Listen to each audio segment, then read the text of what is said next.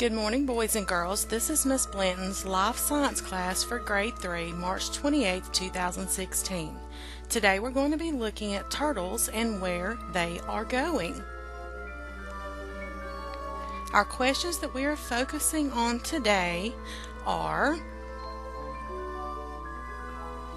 Why did the turtle cross the road? Why do we always see turtles in the road? And what are they doing or looking for?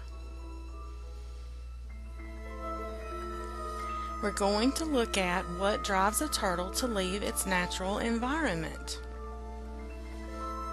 What need they are seeking to fill and what dangers they face when they leave their natural environment. So, Today, students, you will be evaluated on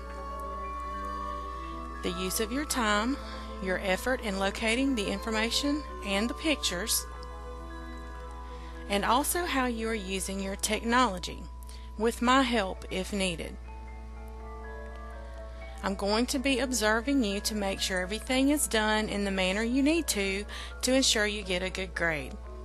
If you need any assistance, please feel free to raise your hand at any time and I will come to you as quickly as possible.